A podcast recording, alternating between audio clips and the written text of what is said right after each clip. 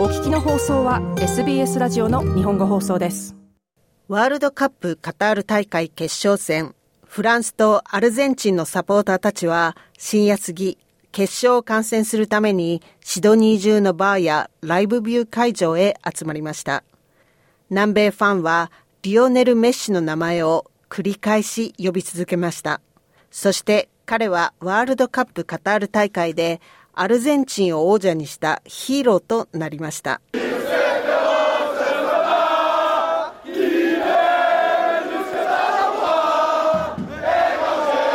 何百人ものフランスチームファンがシドニータウンホールを取り囲みフランス国歌はシドニー CBD 中を響き渡りましたこれはフランスファンの世界チャンピオンだけができることだという自信の表れでしたピエール・プレシスさんはシドニーに来てまだ1ヶ月ほどですがこの集まりをソーシャルメディアで実現しました You know, last match against Morocco, where, I mean, there were not enough supporting friends, so I wanted to do 前回のモロッコ戦では、フランスを応援する十分な人数がいませんでした。ですから、最高のサポーターともっと素晴らしい何かが欲しかったのです。ですから、こういうファン集会を作りたかったのです。全くクレイジーだけど、こんなにたくさんの人がこのイベントに来てくれたことを誇りに思います。プレシさんでした。このファン集会を実現し、プレシさんは2018年に続き、今年のワールドカップ優勝連覇を確信していました。もちろんです。ほら、誰がフランスが勝たないなんて思うでしょうか。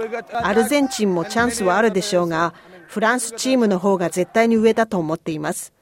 攻撃力も上ですし、他の多くのチーム同様にもちろんチャンスがあります。プレシさんでした。フランスファンのキャロリンさんです。フランスが勝つ自信があるかってもちろん、フランスは優勝カップをすでに持っているのだから勝たないといけません。キャロリンさんでした。ファンの目は、フォワードのスター選手、キリアン・パペとリオネル・メッシに釘付けとなります。フランスファンは当然エコひいきします。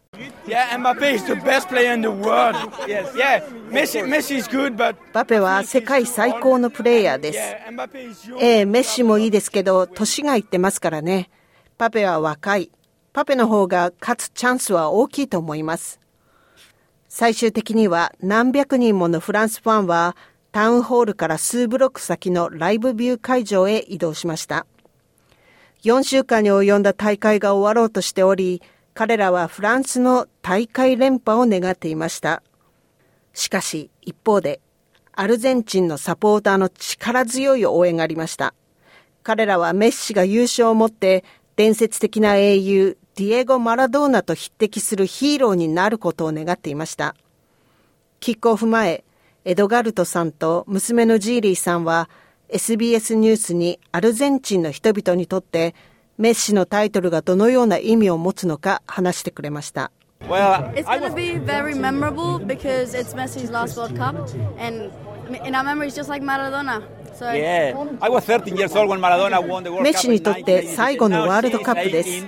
これは記憶に残る大会です。マラドーナのように私たちの記憶に残ります。1986年にマラドーナがワールドカップで優勝した時、私は13歳でした。そして娘は18歳です。アルゼンチンが優勝したら、これほど素晴らしい偶然はありません。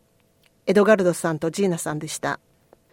試合開始、前半戦、アルゼンチンは2点を先制し、シドニーにいるサポーターは優勝が目前であると信じました。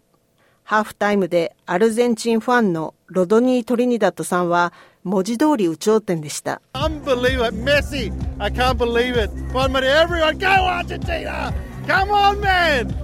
信じられないメッシ、信じられないよ。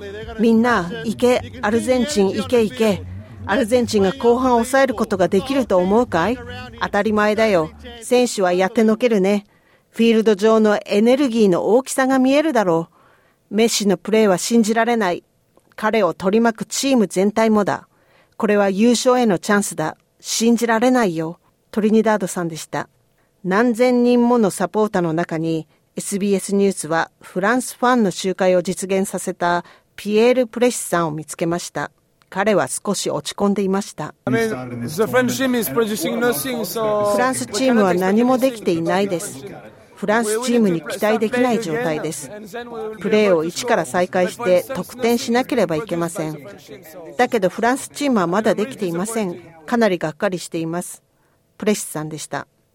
しかし、この落胆は長く続きませんでした。フランスチームレ・ブルーズは後半新しいチームに変貌しました。90秒の間に2ゴールを決めて同点に追いつきます。しかし、アルゼンチンチーム、アルビーセルエステは延長戦 PK 戦でも冷静を保ち、ついにワールドカップ優勝を勝ち取りました。ファンの一人はメッシの栄光となる勝利をほっとしたという気持ちと長年の夢の達成として語ってくれました。まだ信じられません。試合会場から遠くにいるという事実は辛いけれど、この優勝が私たちを近くにいるという気持ちにさせてくれます。本当に特別なことで、私たちみんな本当に幸せです。地球半周分離れているブエノスアイレスと試合会場のルサイル。ファンはどちらも一緒にいるかのように祝い続けました。SBS ニュースタイス・オキウィズィのレポートを SBS 日本語放送北田和代がお届けしました。もっとストーリーをお聞きになりたい方は iTunes や Google ポッドキャスト Spotify などでお楽しみいただけます。